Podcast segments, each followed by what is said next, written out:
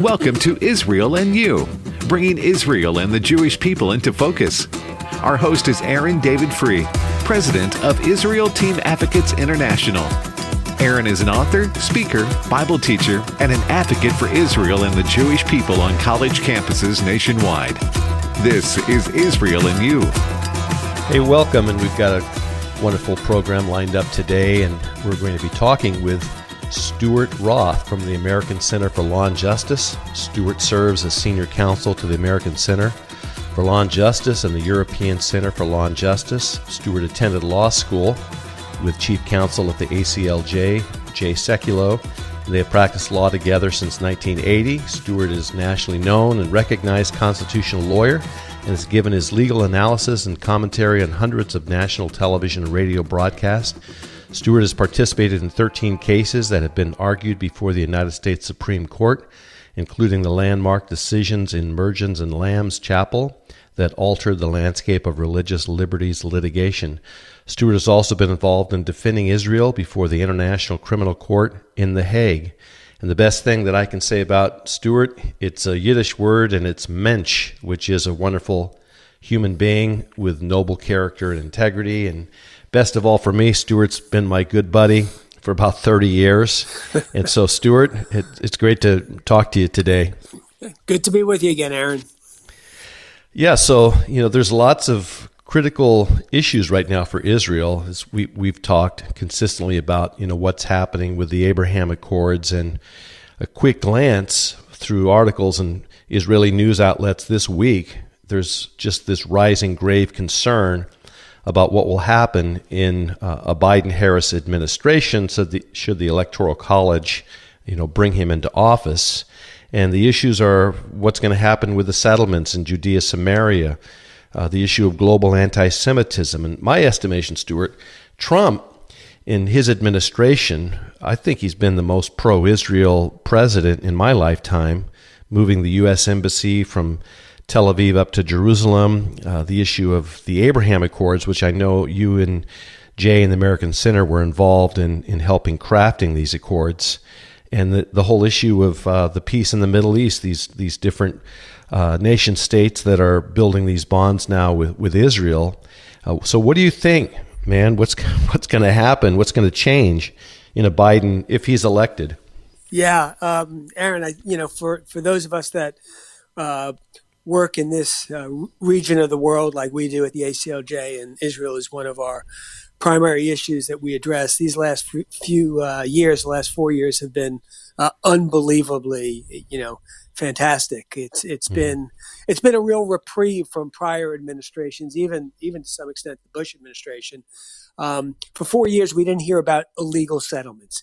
We didn't hear uh, Israel criticized at every turn. We saw Israel completely defended um, at the United Nations, especially when Nikki Haley was there, and she did an unbelievable job. I mean, these folks. Uh, if you would have put us in charge uh, of the administration, uh, myself and Jay and the ACLJ team, we couldn't have done a better job. They advocated on behalf of Israel like we have never seen an administration. You know, for example, this uh, recently we saw that the uh, the uh, Iranian nuclear scientist was was assassinated uh, in Iran. He was one of the most heavily guarded Iranian citizens, military leaders. He, he was taken out. Uh, by whom? We sort of don't know yet. Uh, everybody says it's Israel. May, maybe, maybe not. Nobody really knows. Israel's not taking responsibility. Um, but usually, in a case like this, on a different type of administration here in the United States, they'd start calling it illegal, uh, against international law. They'd call out the Israelis if the Israelis were suspected, but not this administration. So they've given Israel a pass, and it's only a pass to defend themselves and their sovereignty. So we would expect if there's a new administration coming in, if there's a Biden administration, and don't forget, he was the vice president for Obama. So, what are we right. looking at? We would look at a return to Obama era um, foreign policy towards Israel, which would be heavily on the critique side of Israel's actions and activities. Right. Yeah, this this week, you know, just preparing for the program today, the articles in the Jerusalem Post included some of these topics. Will a President Biden lift the sanctions against Iran?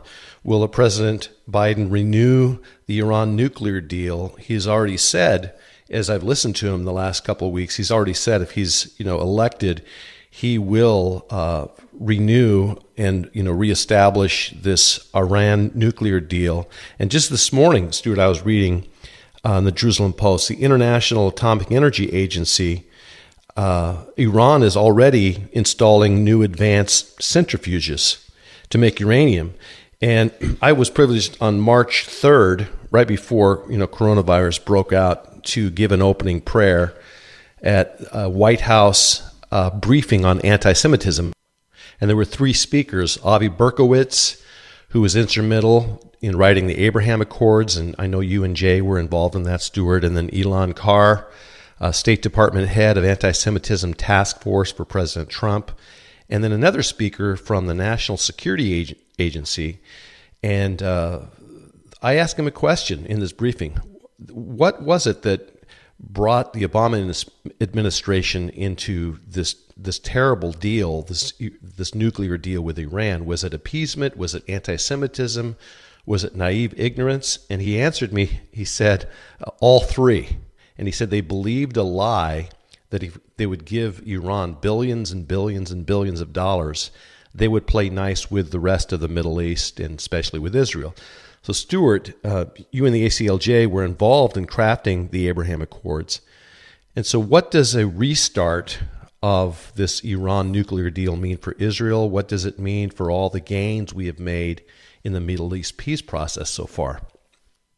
Well, I'll tell you, Aaron, it's um, it's it's it's going to be it's going to be a setback, quite frankly. Um, what we see is Iran is obviously uh, bent on getting uh, nuclear weapons, and uh, and and unless they are um, completely completely um, torn down in terms of their nuclear ambitions, uh, they will get them, just like North Korea got them.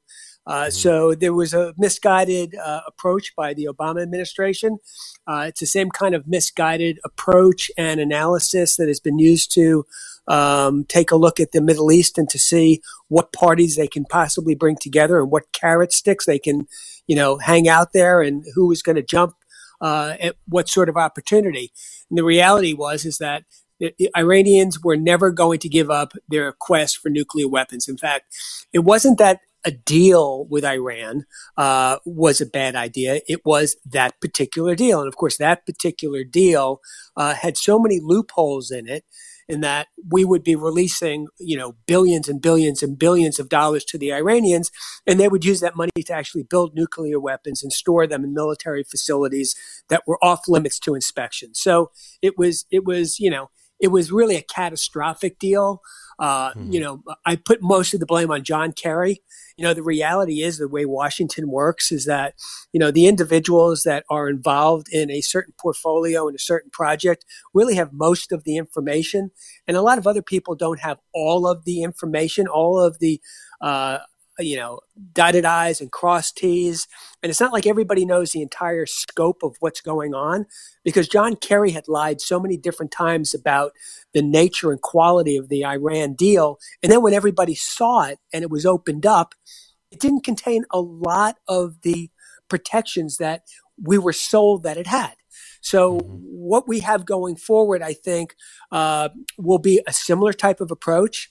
But I think, as you can remember, most of the senators, and this is really important that conservatives maintain their position in the Senate, uh, most of the senators uh, were, were, were not really warm and receptive to the nuclear deal. And that's why it wasn't a treaty, because in order for it to be a treaty, it would have had to have Senate approval. So it was merely an executive order.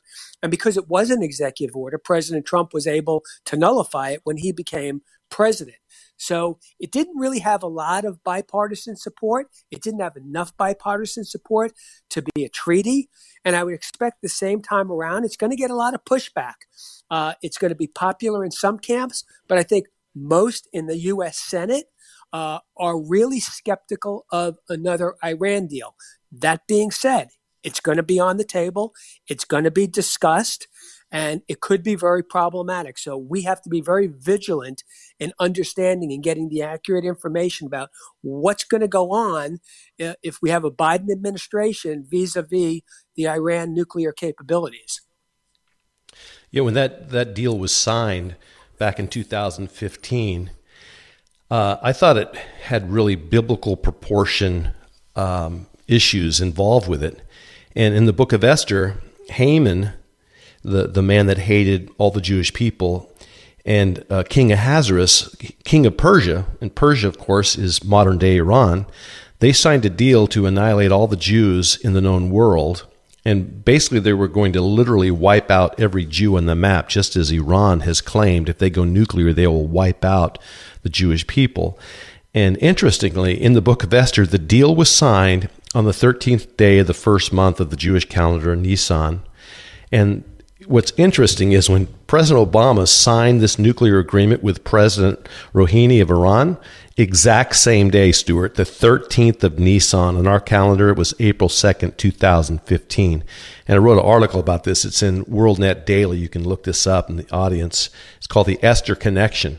And it just goes through all the really strange connections between this nuclear deal and the book of Esther. So I, I think we're kind of in those, you know, biblically important days where we're seeing this this uh, Persian regime once again uh, sign a deal for the annihilation of the Jewish people. And just you know, last week, the assassination of this top military scientist, Mohsen Fakhrizadeh, in the article in the Jerusalem Post this week, it's entitled The Anatomy of Iran Appeasers and Bash Israel Firsters. And the article quotes the New York Times Iranian officials have always maintained that their nuclear ambitions are for peaceful purposes and not weapons.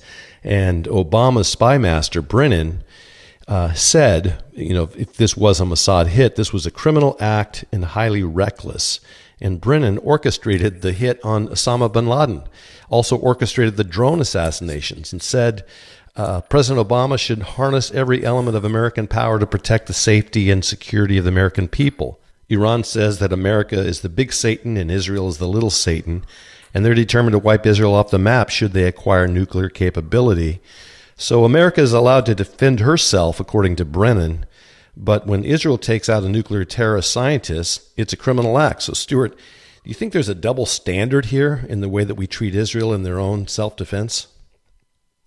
Well, there's been a double standard regarding uh, Israel, the existence of Israel, its self-defense uh, since since the state of Israel uh, what, what was formed and created.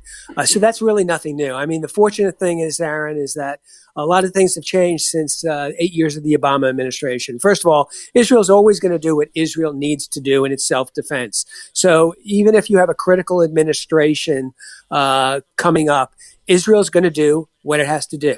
The other thing that's a lot different between now and eight years ago is that now the, the Sunni Arab world, and we all know that the Arab world, the Muslim world is divided into Sunnis and Shiites, and the majority of Arab countries are Sunni. The Shiite countries, the majority uh, Shiite countries are Iran and Iraq. But the Sunni countries have really kind of had enough of Iran. Mm-hmm. Iran is their existential threat. And so they've kind of teamed up with Israel. Uh, some of them covertly behind the scenes, some of them overtly. And so Israel has some friendly neighbors that assist them in some of the uh, intellectual uh, uh information that they need, the human intelligence they need to defend themselves. So the landscape during the Trump administration has favorably changed towards Israel, and Israel is, is, is well stationed to protect itself if there's a Biden administration.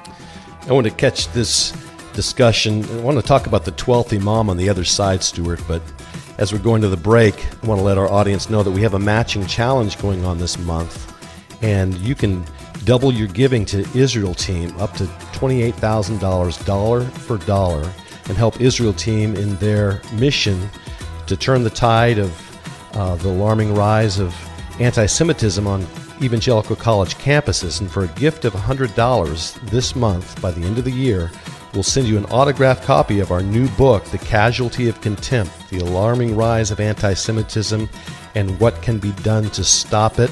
It's a critically important book. Stuart has written a chapter and Jay has written a chapter. And we'll talk about that as well on the other side. Hey, this is Aaron Fruh, and we've got a matching challenge this month, the month of December.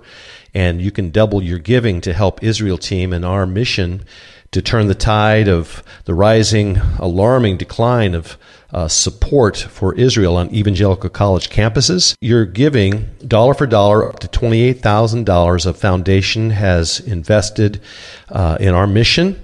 And if you give a gift of $100 this month, we'll send you an autographed copy of our new book, The Casualty of Contempt The Alarming Rise of Anti Semitism and What Can Be Done to Stop It. It's a critically important book. 16 world renowned authors from the world of sports, law, academia, Israel advocacy, both Jews and Gentile authors in this book all defenders of the Jewish people. Uh, some of the authors include Stuart Roth, who's on the program with us today from the American Center for Law and Justice, Jay Sekulow, Chief Counsel of the American Center for Law and Justice, Coach Bruce Pearl, coach of men's basketball at Auburn University, Coach Dale Brown, uh, Shaquille O'Neal's coach at LSU, Dr. Marlene Yahalom from Yad Vashem. And this month, if you'll go to israelteam.org, and go to the donate section. And for a gift of $100 or more, this foundation will match your giving dollar for dollar. And you can go to IsraelTeam.org to the donate section, and uh, you can help us in our mission to turn the tide of this rising anti Semitism. It's hard to believe, but so many of our evangelical college and, colleges and universities are turning against Israel. So, this book uh, addresses this issue, and uh, it'll help uh, your students. You know, if you have students in your household that are wondering their role in God's restoration of Israel, this book will help them in that understanding. This is Israel and You, bringing Israel and the Jewish people into focus. Hey, welcome back to Israel and You, and our our good friend, our guest today is Stuart Roth from the American Center for Law and Justice. Been a good friend for more than 30 years. We've kind of done life together, his family, my family. And uh, Stuart, we're, we're, talking about the rise of um, Iran once again and this resurgence of this nuclear deal. And it's one thing that puzzles me is is why Iran, it doesn't even seem like they care. I mean, they, they want to blow up the Middle East. The entire Middle East is, is fearful of, of them going nuclear. So, why do you think it is that they're not afraid to die? Uh, well, you know, I'm not, I'm not sure exactly what their motives are, except for, you know, having a nuclear weapon is one of those, uh, one of those aspects of a, of a, of a country's uh, dignity in that area of the world. And uh, if, if, if you have a nuclear weapon, you can threaten your neighbors. Uh, of course, the neighbors they really want to threaten are, are of course, Israel, but uh, really Saudi Arabia, some of the other Sunni countries. Uh, they, they want to reign supreme over the Islamic world first and foremost. Mm-hmm. Actually, it, it, it's not so much Israel. I mean, it is a lot Israel. It's a, it's a lot America. Although the United States is not a a, a threat for an Iranian-based missile to reach uh, any American territory, but the reality is. Is, that they really want to reign supreme over all of the other Islamic uh, and, and Arab world, and so that's primarily their goal. They also want to threaten Israel on a daily basis. And they, they feel because Israel has nuclear weapons, which they've never admitted, but the entire world knows that uh, there is a nuclear arsenal in Israel. Uh, Iran feels in order for them to sort of compete on the world stage with Israel, they have to have nuclear weapons. The only difference is Israel doesn't threaten the world or their neighbors with annihilation. Iran does. And a lot of the reason Iran does it is the folks that run Iran, the theocracy, want to really embolden themselves to the Iranian citizens and give the Iranian citizens a source of pride mm-hmm. that we have a nuclear weapon, that we could destroy Israel, we could destroy Saudi Arabia. We are strong, we are powerful. And that's the way that they stay in power. So would they actually pull the trigger? Would they actually launch a missile with a nuclear warhead? Well, I think they would know that would be uh, they would be annihilated for sure. So I'm not sure that they're that crazy. Uh, I think the, the North Koreans are, are, are, probably a little bit more up a totem pole on the crazy scale. Mm-hmm. But uh, I think they're doing it more for national pride than anything else and to threaten everybody in the neighborhood. Yeah. Yeah, the Shiite Muslims, you know, their their uh, beliefs are different than the Sunni Muslims and the Shiites. They believe in the soon appearance of the 12th Imam. His name is Hajat Allah al Hassan al Ahmadi. He disappeared in the 10th century. Uh, he's one of, uh, you know, Muhammad's uh, children's children. And um, they call it occultation, that he's really in supernatural hiding place. And he will return when Shiite Muslims create chaos.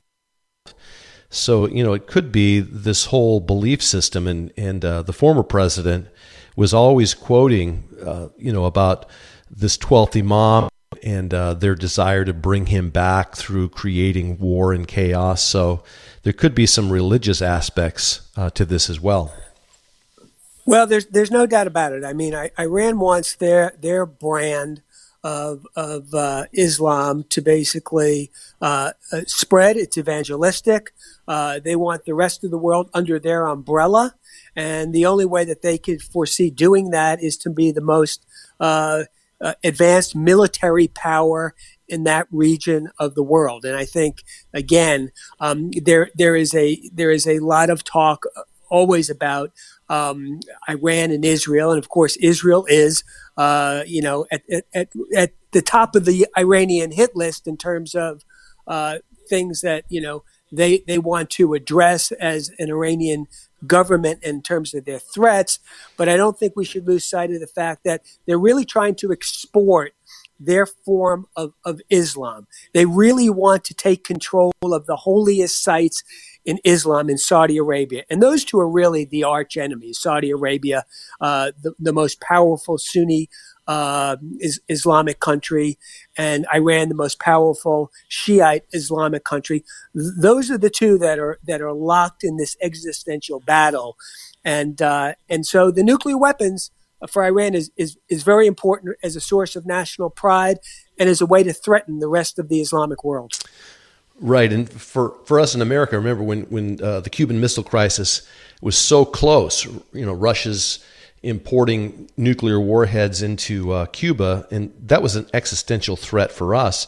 So for Israel, they're facing an existential threat, and, and I don't know. I just don't think they're going to be able to live with a with a Iran that's nuclearized. What do you think?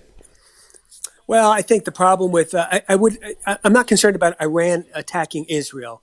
That wouldn't make sense, even in the Iranian mind, because that would be instant annihilation for Iran. And I'm not, I'm, I, am not thinking that they're interested in blowing up a, a culture that has been around.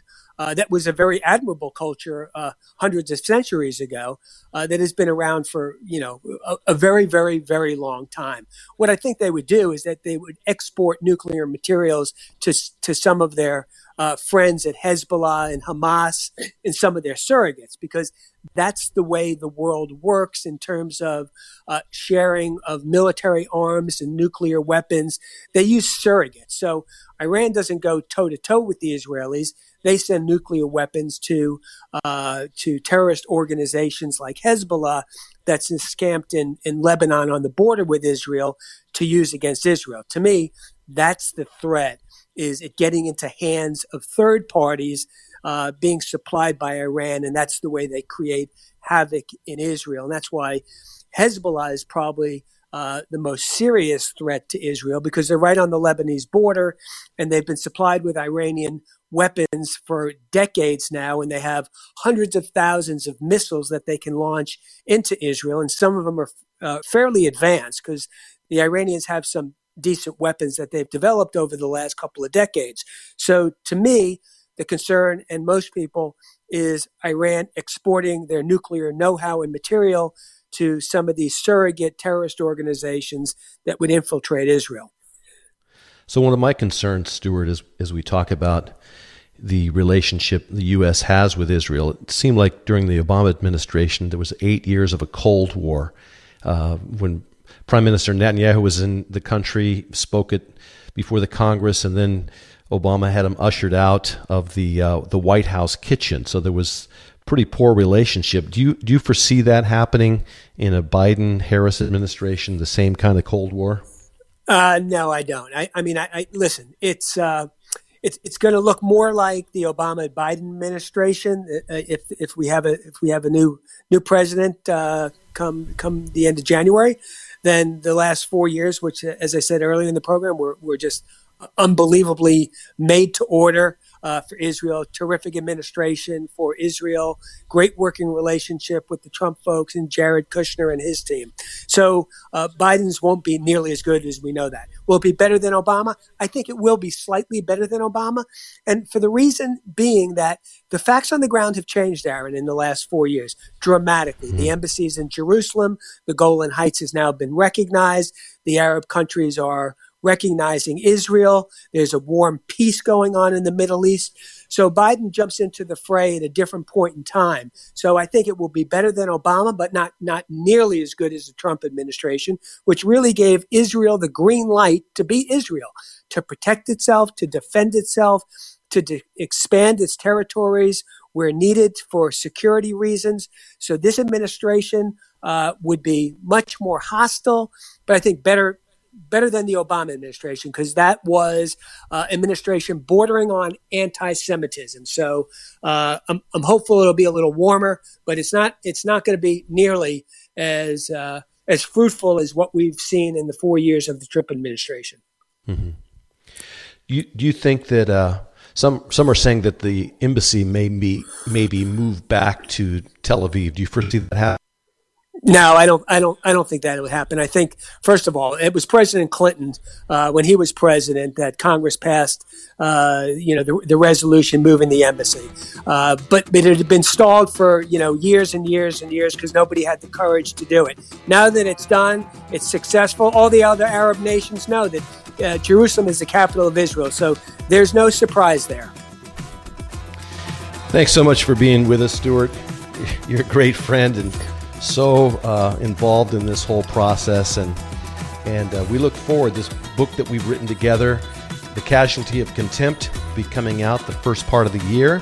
And if you'd like a signed copy of this book, written by Stuart and Jay Sekulow and, and 16 authors, you can go to IsraelTeam.org to the donate section.